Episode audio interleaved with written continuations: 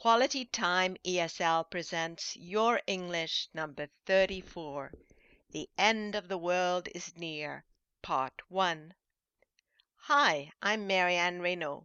My goal is to help my listeners improve their spoken English. This episode is about a famous radio play called The War of the Worlds. It was first broadcast on October 30th, 1938. The play was produced by Orson Welles and was based on a science fiction novel by H.G. Wells. We will learn about the events that took place that evening and how the American population reacted. We will ask ourselves if such a hoax, i.e. deception, could happen again in the 21st century. This narrative poses the problem of the power of the media and is thus a timeless topic of discussion. Listen to the continuous reading here, and then do the listen and repeat. At the end, take down the questions to answer or think about. Part 2 is in podcast number 35. The End of the World is Near, Part 1. The evening of October 30th, 1938, was not very different from any other typical Sunday evening in the homes of Americans across the United States. At 8 p.m. most people were at home, quietly reading books or playing cards.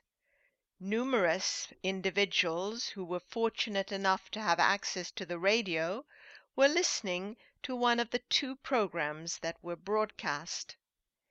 Television had not yet been introduced, and moreover, the audience could still only choose between two radio channels.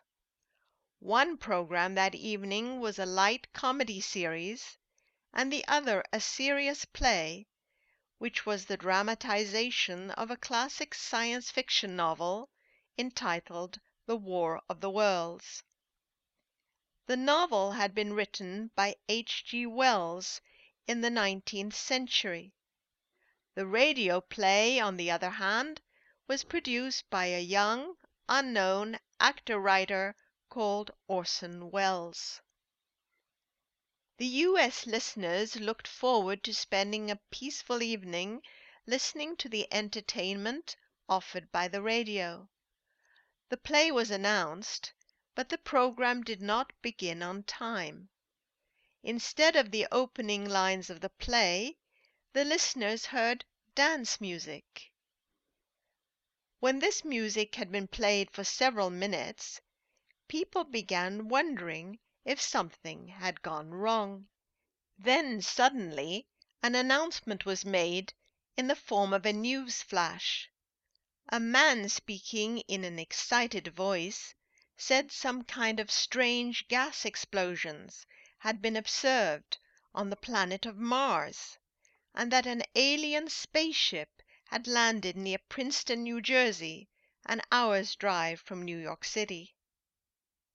For the next half-hour, non-stop broadcasts gave live coverage of the events. The news was alarming. It informed the now much worried listeners that Martians with monster-like bodies and equipped with death rays had disembarked from the spaceship and had already killed about 1,500 persons.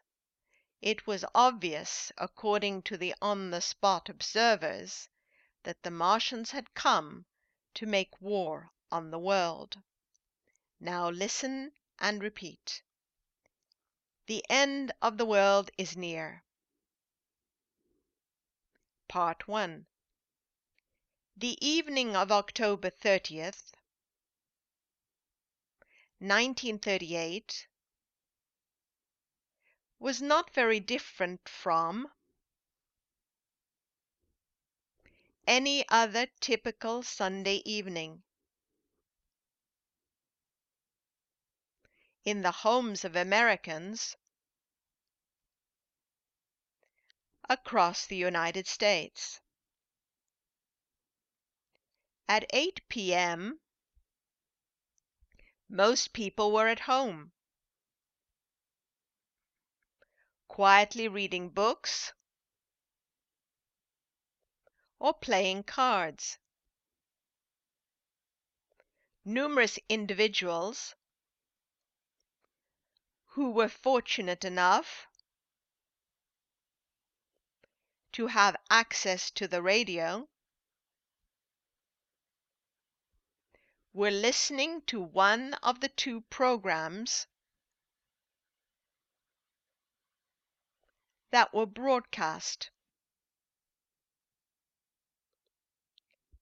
Television had not yet been introduced,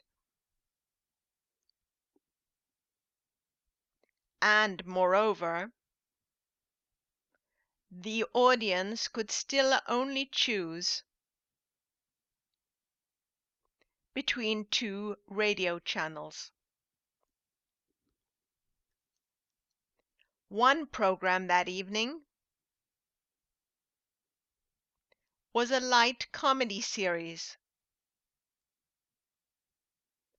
and the other a serious play, which was the dramatization of a classic science fiction novel entitled The War of the Worlds. The novel had been written by H.G. Wells in the 19th century. The radio play,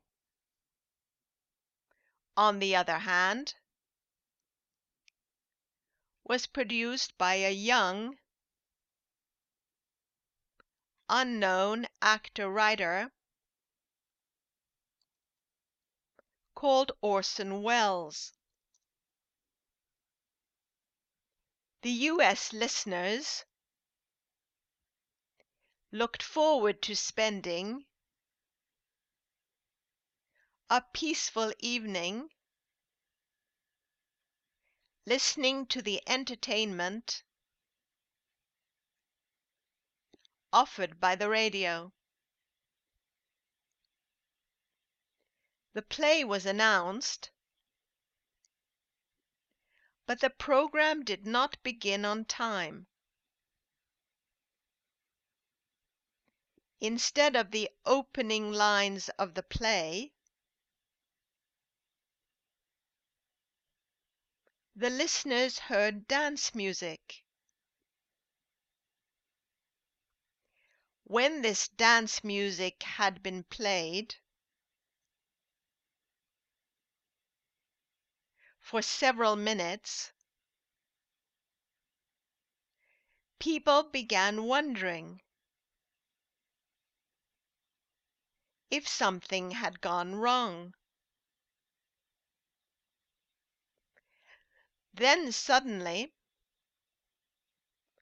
an announcement was made in the form of a news flash. A man speaking in an excited voice said some kind of strange gas explosions had been observed on the planet of Mars, and that an alien spaceship had landed near Princeton,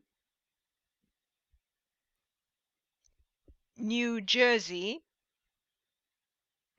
an hour's drive from New York City. For the next half hour, non-stop broadcasts gave live coverage of the events. The news was alarming. It informed the now much worried listeners that Martians with monster-like bodies and equipped with death rays had disembarked from the spaceship and had already killed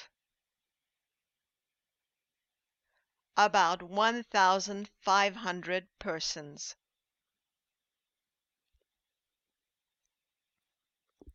It was obvious, according to the on-the-spot observers, that the Martians had come to make war on the world. Questions. 1. Do you think the reaction of the American people was normal in 1938? 2. What in the announcements must have scared them the most?